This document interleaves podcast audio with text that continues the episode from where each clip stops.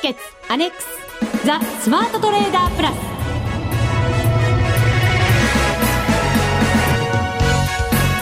全国のリスナーの皆さんこんにちは。内田まさです。この時間はザ・スマートトレーダープラスをお送りしていきます。まずはふくふくコンビにご登場いただきましょう。国際テクニカルアナリスト福永博之さん。こんにちは。よろしくお願いします。そしてマネックス証券の福島正さんです、はい、こんにちは。よろしくお願いします。よろしくお願いいたします。お願いします。ゴールデンウィークが明けまして。はい。ちなみにゴールデンウィークは何をされていましたか？秘密ですよ。秘密。また教えてくれないんですね。いやいや毎回教えてくれないんですよ。そんなことないですけど。福島さんは？僕は筋トレですね。ゴールデンウィークという。最近なんかハマってるって言ってましたよ、ね、いやいやじゃあ僕もなんかちょっと面白いこと言えばよかった。いや別に面白いことじゃない面白いことじゃないさ真面目に取り組んでるんですよね。ちなみに。そっかさすがだな福島さん。だけどちゃんと有酸素運動もしてますので。おお素晴らしい。夏にはムキムキになるんじゃないですか？やばい。そうですね。福永さんに負けず劣らず。いやいや僕のはムキムキじゃなくてあもうやめときます。そうですね、はい、はい、ただまあゴールデンウィーク明けて相場の方はちょっとこう目が離さない離せないもう状態が続いてますよね。そうですね。まああのゴールデンウィークといいますか5月ですよね。まあこのところまあ昨年もそうでしたけどもやっぱり5月が高値になってしまうというパターンが結構あってですね。で今回もご多分に漏れずといいますかゴールデンウィーク明けにですね、海外のマーケットがちょっと難聴になって、あるいは外部環境がちょっと不透明になってきたことでですね、はい、えー、為替は円高になりますし、株価はちょっと売られるという状況ですもんね。うん、そうですね。はい、えー、今日たっぷりアドバイスもいただきたいと思いますが、そんな相場の中、来週からは FX ダービーが開催されます。おこれはチャンスというか面白い時にですね動きがある時ですもんね、はい、本当ですね、はい。さすが福島さんです、ね、そうなんですよ。私も今同じことを言おうと思って そうですか。第10回ですね。そうですね。10回目になりますね、はい、腕試しのチャンスですよねこれね。本当そうですね、はい、今私の目をぐっと見ながら言いましたね。早くもプレッシャーに負けそうでございますがぜひ皆さんもご参加いただきたいと思います、えー、それでは番組進めてまいりましょう。この番組を盛り上げていただくのはリスナーの皆様ですプラスになるトレーダーになるために必要なテクニック心構えなどを今日も身につけましょう。最後まで番組にお付き合いください。この番組はマネックス証券の提供でお送りします。スマートトレーダー計画、よーい、ドン。ザ・スマートトレーダー計画用意ドン。このコーナーではスマートなトレーダーになるためのノウハウ、実践テクニックについて教えていただきます。さあ、まずは為替、その後は株式につきまして見通しなどなど伺っていきましょう。為替からです。動き変わったように見えますよね。そうですね。えー、まあ、あのー、思い出せば2月の14日、ね。バレンタインデー のプレゼントということでですね、えー、えー、日銀が金融緩和を行うという、まあ、行うと言いますか、えー、インフレターゲットをね、えー、導入したということもありまして、まあ、そこから円安が続いたわけなんですけども。甘い甘いチョコレートをいただいて。ね、はい。で、まあ、みんな、あこれは美味しいぞということで、うん、えー、結構、頬張って食べてたというところだったんですが、はい、まあ、そこからですよね、えー、これあの、やっぱり、えー、時系列で追っていくとよくわかるんですけども、まあ、3月、4月ですね。えーまあ、特にその4月の前半の日銀の金融政策決定会合、まあ、こういったところでその金融緩和が行われなかったと。はい、で、4月末になって、ここからまあゴールデンウィークにつながっていくわけですが、あのまあ、タイミング的にはですね、だいぶその円高、あまあ、円安ですね、円安からちょっと一服して、えー、ここからもう一回、あの円安に向かうのかという、さらにもう一回円安に向かうのかというようなところでの、あの金融緩和だったんですけども、はい、ただ中身が、えー、なんとなく、こう、えー、騙しにあったような まあ、10兆円長期債を買うという話ではあったんですけども、えー、まあ、結果的にはその短期債を5兆円減らしたということもありまして、まあ、金額的には5兆円の増加だったと。うん、で、なおかつ、マーケットでは言われていた範囲内だったとかですね、まあ、そういったこともありまして、えー、結果的に、その後出てきたアメリカの雇用統計、まあ、この結果をですね、えー、うまく、うこう、吸収できることはできなかったと。はい。予想に届かなかったということでしたからね。まあ、ですから、あの、最初に発表していても、後に発表していても結果は変わらなかったのかもしれないんですけど、やっぱりマーケットにうまく、あの、対話をしてですね、多少なりとも、その、円を安く、安い方向に動かしておけば、また、あの、見方も変わってきたかとは思うんですけどね、動きもね。で、その後、まあ、あゴールデンウィークのちょうど、その、最後ですね。えー、フランスとギリシャの選挙がありまして、はい、まあ、フランスは予想された範囲内だったんですけれども、まあ、やっぱりギリシャですよね。うん、えー、まあ、これまでは、その与党の第1党、第2党というのが、あまあ、議席数の過半数を握ってたんですけれども、はい、まあ、今回の選挙の結果でですね、まあ、やっぱりあれだけ暴動が 起こったりとかしてるところですから、まあ、結果的には EU だとか IMF のですね、えー、支援に反対すると言いますか、まあ、拒否するような党がですね、もう緊縮財政は嫌だと。いう人たちが、えー、投票した党が、まあ、これまで野党だったところが第2党になりましてですね、えー、2番目の党になりまして、勢力が2番目になっちゃったと。まあ、そういうようなことから組閣が、こう、できるのかどうかとかですね。で、あとは、その、もしできなかった場合には、今度は次、もう一回、選挙を行うかもしれないと。はい、まあそういったことも出てきてですね、まあ結果的に、えー、まあドルに関してはそれほどこう大きく下落しているというわけではないんですけども、まあユーロに関してはですね、えー、一時期107円台とか、まあそういった水準にいたものが、はい、その選挙の結果を受けて104円から今度103円。で、昨晩は102円までね、一旦落ちましたからね。まあ、こういったところで見ますと、やはり外部環境が徐々に徐々にこうちょっと悪化してきているというか、不透明要因がこう、まあ、増えてきたっていうことになるんでしょうね。はい。これでも、ドル円で見ますと、今79円の70対73銭ぐらいなので、はい、えっ、と、半値戻しぐらいまで来ちゃってるんですよね。うん、そうですね。えー悩まれてる方も多いと思うんですよ。はい。あのー、まあ、今の半値戻しというのはどこの水準からどこまでかっていう、その値幅の取り方によって変わってくるのでね。はい。これはあのー、まあ、ああえー、そうですね。皆さんやっぱりその半値押しと、押しだとか、あるいはその、まあ何パーセント押しとかっていう時には、高値安値をきちっと決めてから、あの、判断しないといけないので、はい、その時にはですね、まあ直近で言うと、まあ、えっと、2月の1日になりますかね、ドル円ですとね、76円台をつけたところ、はい、それからあと3月の15日ですかね、84円台。まあこういったところからどれだけ、えー、まあ、えー、価格がこう下落してるか。というところで何パーセント押しとかっていう言葉を使うわけですね。えー、で、今回のケースで言うと、まあ今話があったように50%だとか、あるいは61.8%押しとかですね。で、ユーロはもう50%押しのところを割り込んでますので、まあ61.8%押しっていうところになると、なんと、にえー、102円50銭。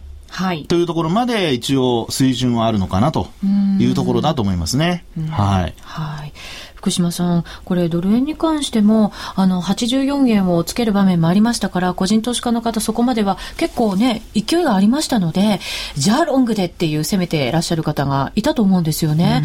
ちょっとこう頭打たれちゃった感じになりましたよね。そうですね。厳しい方々も多いんじゃないですか、うん、2月、やっぱりその今言った1日からずっと上昇、あの、トレン、まあ上昇していって、まあその間にまあ当然ロングで、えー、買い持ちしていって、で、値幅も結構あったのでトレードすごい増え増えていたんですけども、2月、3月の半ばまでですね、今言った。ただやっぱりそこからだんだんだんだんこう下落していく中で、あのトレードも手控えて、まあもちろん持ちっぱなしで塩漬け状態になっているお客さんも今いてですね、非常にこう、えー、厳しい状況には、えー、なっているのかなというふうに思っています。そうですね。あと、ユーロに関してはですね、まあ、ダービーも迫ってますので、はい、えっ、と、結構下がってきて、はい、どうなのよ、じゃあ、ここからさらに売れるのか、でも、買えるのかっていうところだと、非常に難しいところまで来てると思うんですよね。そうですね。えー、あのまあ、今の話をですね、チャート的に言うと、やっぱりローソク足の、あのまあ、実体だとかヒゲの部分が、まあ、徐々にあの小さくなってきてるっていうか、短くなってきてると、いうことは言えるんじゃないかと思いますね。うん、で、あの、下落するときには、あの、陰線がこう長くなったりだとか、まあ、要するに割と一方方向に動きやすい、で、なおかつ動かないときには動かないというようなですね、あのまあ、トレード、まあ、その日の、あの値動きの予測によって、やっぱりこう、持った方がいいのか、あるいは、えー、そうですね、えー、デートレでやった方がいいのか、ちょっとこう切り替えていくっていうのが必要なのかもしれないですね。はい。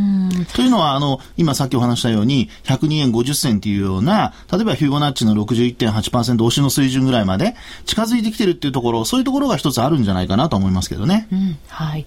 福島さん、5ドルも動きましたね。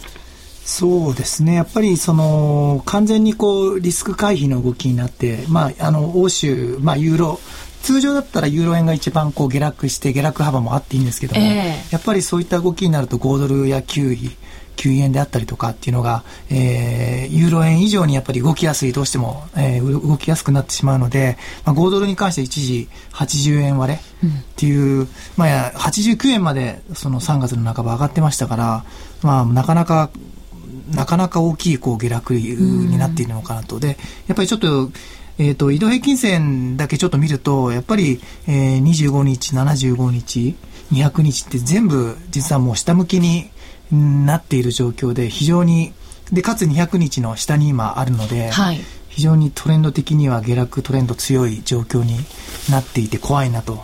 だかたやただ、その、オシレーター系のところを見てみると、やっぱりかなり売られすぎっていう水準にあるので、まあ、その状況によっては反発してもおかしくないんですけども、トレンドとしては今、下向いているのかなっていう。状況ですかね。個人投資家の方も5ドルやっぱり下げたところは買いたいぞと思ってらっしゃる方も多いと思いますので、ね、そうですね。タイミング測らないといけませんね。ちょっとね、あの5ドルの場合、今のあの福島さんの話にあったトレンドもそうですし、あとはやっぱりそれをこう、なんていうんでしょうね、トレンドをそのままこう継続させるような経済指標のあの悪化っていうのもあるんですよね。まあ貿易収支がこう予想に反して赤字だったりだとか、で、たまたま今日出たあの雇用者数の数値はですね、これあの予想を上回って増加したんですね。なんか久しぶりにいいものが出たかなというか印象でしたマイナスのね、あの、減少の予想だったんですが、雇用者数が増えたと。で、失業率も低下したっていうのもあって、えー、で、さっき福島さんの話にあったように、一旦こうね、80円割るような場面もあったんですが、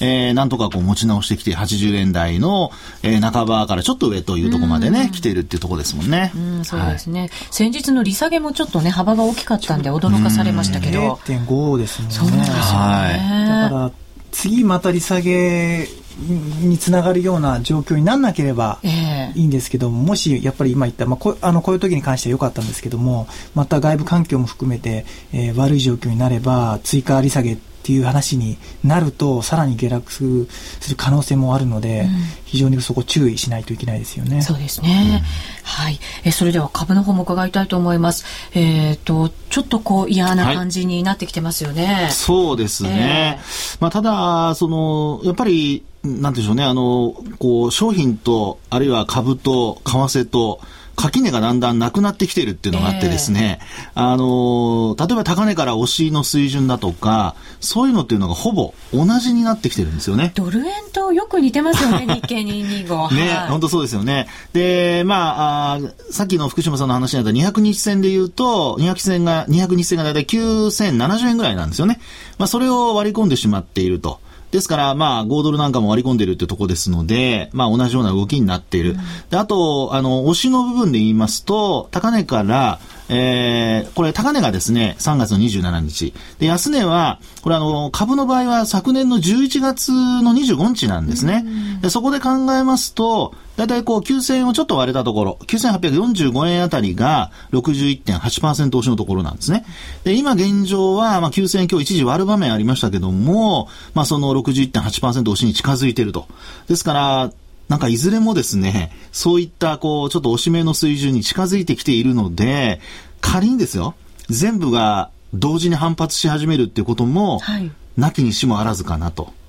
まあ、ですので、ちょっとね、あのー、そういう意味では、えー、確かに不穏な空気は出てはいるんですけど、おギリシャで確かにその、いろんな問題が起こってですね、えー、ユーロがもっとこう102円のそのさっきお話した50銭とか、そういう数字を割り込んで、100円割れになるとか、まあ、そうなると、まあ、あの、大変なことにはなるんですけど、えー、仮にその水準を守れるようであれば、ひょっとすると全体的に反発するっていう可能性もまだ残ってますので、ええ、やっぱりここらはですね、このあたりは、ちゃんとこう外部環境を見ながら、特にあの、えー、まあそうですね、日本の場合、株の場合には、企業業績があの、そんなにこう悪くなくて、はい、期待は高かったんですけど、今、実はき、えー、今日も出てくる前に調べてきたんですが、日経平均の PR ってまだ15.33倍とか。15倍ぐらいなんですよね。はい、で、前期の基準で見ると、だいたいこれ18倍ちょっとですので、まあ19倍に近いところですから、ええ、まあ3ポイントぐらいこれ改善してるんですよ。で、まだこれ途中ですからね。で、こうした中で、あの、企業業績の良さというのが、まあ、期待が高かったんですけど、あの、ある程度確認されれば、これやっぱり為替がこう反発し始めたら全部一斉に反発するっていうことが考えられますんで、はい、ちょっとね、あの、ここから慎重に見ておきたいなっていう気がしますね。うん、はい。福永さんの顔が非常に表情が明るいです。そうですか。はい。これはラジオで見えないのでね、ぜひ伝えておこうかなと思っております。はい。以上、スマートトレーダー計画、用意ドンでした。FX なら、マネックス証券の FX プラス。現在、FX のサービスを提供している会社、世の中にたくさんありますよね。そんな中、マネックス証券の FX 講座が堅調に増えていると聞いています。なぜたくさんある会社の中で、マネックス証券が FX トレーダーに選ばれるのか、私なりに検証してみました。まずは、取引コストについて。取引コストといえば、取引手数料とスプレッド。マネックス証券では、もちろん取引手数料は無料。米ドル円のスプレッドは原則2銭と低コスト。しかも、1銭通貨単位から取引できるため、初心者の方にも優しいです。気になる取引ツールはとても使いやすく、投資情報も満載で、携帯電話やスマートフォンからの取引機能も充実。もう言うことありませんね。さらに、皆さんに朗報。今なら新規講座開設28,200円相当プレゼントキャンペーン実施中。講座開設のお申し込みはパソコンや携帯電話からマネックス証券で検索。今すぐお申し込みを。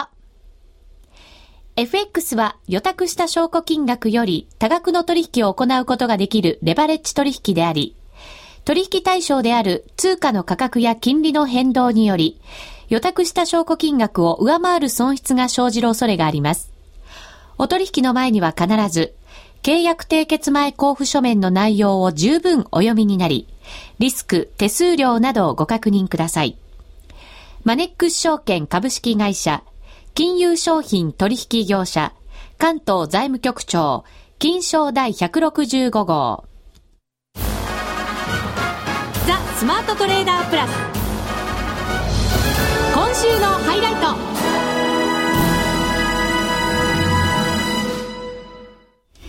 さあ、来週から FX ダービー開始となります。はい。エントリーは来週番組のホームページからお願いいたします。詳しくはまた番組の中でも来週お伝えしたいと思います。そうですね。はい、5月17日木曜日、えこの番組中にエントリーができるようになるかと思います。待ちに待った。そうですね。はい、楽しみです。ね、福島さん。はい、そうですね。はい、そうです内田さん頑張っていただきたいので、ね、不甲斐ない成績だった不甲斐ないって言われちゃいましたよ。すごい。ちょっとだけプラスだったんですよ。ちょっとだけでもね。あ、そうですよね。はい、頑張らせていただきます。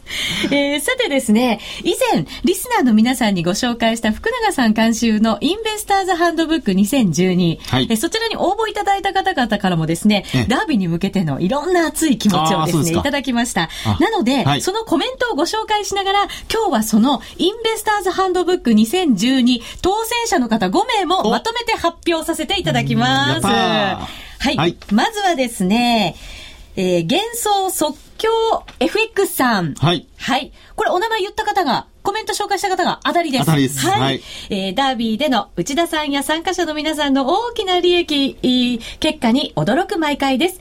参考に福永マスターの引いたトレンドラインを番組ホームページ上に公開してほしいです。これからも番組よろしくお願いしますといただきました。はい、おめでとうございます。トレンドライン引いてください。引きま、引きましょうか。よろしくお願いいたします。はい、はい、そして、ヨッシーさんおめでとうございます。おめでとうございます。内田さんを目標にダービー頑張っています。目標が。そんなことないですよ。そうですか？不甲斐ないって言った人がよく言いますね。はい。いつも楽しく拝聴させていただいています。ハラハラドキドキの相場ですが、毎日楽しんでいます。楽しめるというのがいいですよね。そうですね。はい。これからもダービーと共に成長していきたいと思っていますので、よろしくお願いします。ということです。ありがとうございます。はい、ますそしてですね、えー、こちら、ラジオネームなかったんですが、60代の男性の方からです。はい。株式投資と違って FX 取引は、えー、と、とっかかりが難しく、デモトレードで練習したいと思い番組を聞いています。内田さんのトレード、素晴らしいですね。短期のトレードは、常に値動き、チャートを見ていないと、エントリー、エグジットのタイミングが取りにくく難しく思っています。値動き合わせた C、え、OCO 等、注文方法の具体的使い方も説明していただけると助かります。ということです、福島さん。そうですね。はい。あのー確かに注文方法重要なので、次回からそういったあの注文方法についても少しお話ししたいなと思います。はい。いいですね。わかりました。よろしくお願いいたします。ますますそうですね。はい。えっ、ー、と、今何人行きましたっけ ?1、2、3人行きましたね。はい、はい。そして4人目です。ノータンさん、おめでとうございます。おめでとうございます。毎週楽しく拝聴させていただいております。ウッチさんのこのところの上達ぶりには目が離せず、毎週のトレード結果が楽しみです。これからも楽しい番組進行でトレードをもっと身近に一人でも多くの方に知っていただけるような番組期待しています。福永さんの見解非常にためになり参考にさせていただいております。ということです。えー、このインベスターズハンドブック2012ぜひともゲットして毎日の投資に役に立てていきたいと思っていますというコメントも入れてくれています。ぜひぜひ。はい、ありがとうございます。はい、さあ、次が5人目？はい。はい、5人目ですね。はい、5人目ですよ。はい。ミカララさん。ミカララさん。はい、おめでとうございます。はい、ますえー、いつも楽しみに聞いています。福永さんが自分が欲しいから作成したという Investor's Handbook と通勤途中、ポッドキャストで聞いて、ぜひぜひプレゼントに応募して入手したいと思いました。あありがとうございます。まだ投資は初心者で勉強中ですが、ノートに書き込み自分のデータベースにしていきたいと思います。ということです。いいすね、頑張ってください。はい、今5人で揃いましたね。はい、5人出ましたよ。でもですね、はい、とってもいいコメントがもう一個あるんですよ。あれ？内田賞あげちゃったな。あら、内田賞？内田賞。あれ、特別賞なんですね、じゃあ。そうです、特別賞。すごい5名と言いましたが、6名様にしちゃいましょう、勝手に。さすが内田さん。はい、えー、内田賞の方、DDD さん。DDD さん。はい。はい、小文字の D が3つですよ。えー、FX で FX ダービーで、一度10位以内に入って自信がつき、勝ち組になりました。この番組には感謝しています。という嬉しいコメントです。ありがとうございます。ありがとうございます。ねまたダービー始まりますからね。すごいですよね。これで勝ち組になったというと、本場におおそらく生かして、利益を上げたことだと思うので。ねダービーだけじゃなくて、本番にも。もちろんマネックス証券で取引していただかないとね。そうですね。多分、そうしてくれてるんじゃないでしょうか。そうですよね。はい。また来週から、来週の木曜日からダービーが始まります。詳しくはまた来週の番組の中でもご紹介できると思いますので、ぜひ皆さんふるってご参加ください。はい、続いてはこのコーナーです。みんなで参加、今週のミッション。それでは、ここからはマネックス証券からのお得な情報、キャンペーンなどのお知らせです。はい、福島さん、お願いします。えっ、ー、と、まあ、今日は、あの、もうせっかくなんで、あの、まあ、先週、先々週もお話してるんですけども、えー、今日の8時から、はい。なんと、えー、福永先生にお越しいただいて。福永先生って今私の隣に座ってらっしゃる福永さんですよね。はい。えー、日経225先物の、えー、セミナーを、はい、開催します。そうですね。えー、題して、一歩先行く投資を。始めてみよう。日経225先物ミニ活用術セミナーです、はい、そうですね。やっぱり今月入ってやっぱり日経平均もだいぶこう下がって、こういったまあ下落している中でも、やっぱり日経225先物を使って、まあうまくこう利益を上げたり、まあ平地に使ったり、いろいろなやり方があると思うんですけども、はい、まあ、それをぜひあの福永さんの方に、えー、本日、えー、ご講演いただくので、あのー、皆様ぜひですね、えー、本日20時はパソコンの前ということで、はい、よろしくお願いいたしたいそうですね。これ、講座をお持ちの方のみということに、ね、なります。多分、これに合わせて講座を作ってくださった方もいると思いますので。そうですね。はい。忘れずにパソコンの前にお進みいただきたいと思います。今日は結構中身濃い話を。おはい。なんかチラ見せ。いやいや、あの、チラ見せというかですね、まあ、先ほど福島さんのお話にありましたように、ちょっとね、下落局面っていうのが必ず相場にはあるので、はい、で、FX されてる方だとやっぱり売りから入るってこともやられる方多いじゃないですか。まあ、そういうことをですね、ぜひこう活用してほしいということもありますので、はい、えー、株式で、えー、まあ、現物持ってらっしゃる方が、うん、あの、先物でですね、えー、どういうふうにこう活用すればいいのか、まあ、要するにこう売りをうまく活用する方法とかですね、あとは、あの、もう記憶に新しいリーマンショックの時にですね、はいえー、相場が下落した時にヘッジしてたらどうなったかっていう話をちょっと今日はお話したいと思いますので、あそれすごい興味ありますね。ちゃんとその時のデータを全部元にお話をしますから、えー、そうなんですね、ぜひご参加いただきたいと思います、ね、講座面白かったですけどね、はい、ぜひ皆さん聞いてください。でも確かに私なんかも株見てると現物中心で見てしまって、はい、あのやっぱり買い中心で考えがちなんですよね。でもやっぱり自分のそのちゃんとしたその投資を考えるんであれば、はい、どちらにも対応できたりとかリスクマネジメントしっかりできないといけないんですよね。そうですね。えー、うん、ぜひ皆さんも今晩20時から、はい、ネックス証券のホームページご覧いただきまして、あと手帳もね。そうなんですよ、アンケートにお答えいただいた方には。そうなんです。さっきあの6人にね、プレゼントを。外れた方。ましたが。まあ、実はあの、ね、マネックスの今日のね、オンラインセミナーでは実は30名っていう。はい。おすごい。すみません。ちょっと大盤振る舞いをして。これでもアンケートに答えなきゃダメなんですよね。そうですね。あの、ご参加いただいて、えっ、と、アンケートにお答えいただいた中から、えー、抽選で30名様に、はい、えー、プレゼントすると。うんいうことです。役に立ちますよ、この手帳。そうなんですよね。うん、私も使ってます。ありがとうございます。はい。ぜひ皆さんも使ってくださいね。えー、ぜひ今日は20時からパソコンの前で、えー、お時間は福永さんと一緒にお過ごしいただきたいと福島さんも、あの、はい。福島さんもそう。え、出るんですか？出ます。私なんかは出るあの場面ないですから、えー、私は横で。福福コンビで、なんか出てもらえる僕はちょっとこうやって手招きしたそうです。もしかしたら、チラッとがカメラの前に登場するなんてことがね、はい、あるかもしれません。はい。その他にもお知らせありますか？えーまあ、せっかくなので、あの225先物に関しては、はい、あの現在、えー、新規口座開設キャンペーン、えーまあ、ミニで1枚取引したら1000円、うん、それから、えー、ラージで1枚取引したら5000円、はい、でまああの両方取引したら6000円もらえるっていう新規口座開設キャンペーンやってますので、はい、えー、こちらが一つと、もう一つは、あの、大口のお客様は少し対象になるんですけども、えー、ある一定の条件を満たしたお客様に対しては、えー、手数料の半額をキャッシュバックするっていうキャンペーンもえー、やってますので、はい、ぜひこの機会に、えー、今日のセミナー聞いて、うん、えー、トライしていただきたいなっていうふうに思います、はい、そうですね。ぜひ皆さんも詳しくはマネックス証券で検索していただいてホームページでいろんなキャンペーンご覧いただきたいと思います。お得なもの盛りだくさんとなっています、うん。はい、そして福永さんのネットセミナーもぜひ皆さんお楽しみください。お待ちしてます、はい、うん、来週は FX ダービースタートですから、これも忘れず何回も言っておかないといけません。たくさんの方にご参加いただけると嬉しいです。はい、以上みんなで参加今週のミッションでした。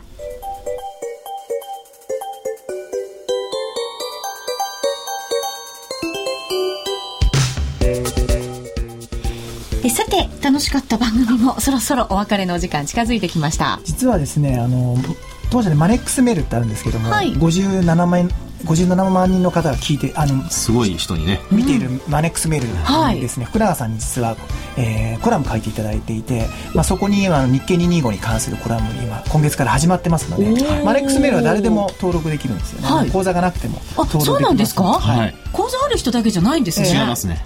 初耳。メールマガですのであのぜひあの講座ない方でも登録していただいて、はい、あのコラム見ていただきたいなと思います、ね、はい、はい、今日のセミナーの内容がちらちらちらとこう出てくるかもしれません。ぜひ皆さんも登録してみてください、はい、こちらも詳しくはマネックス証券のホームページ、ご覧いただきたいと思います、ということでここまでのお相手は福島正と福永博之と内田まさでお送りしました。それでは皆さんまた来週,、この番組はマネックス証券の提供でお送りしました。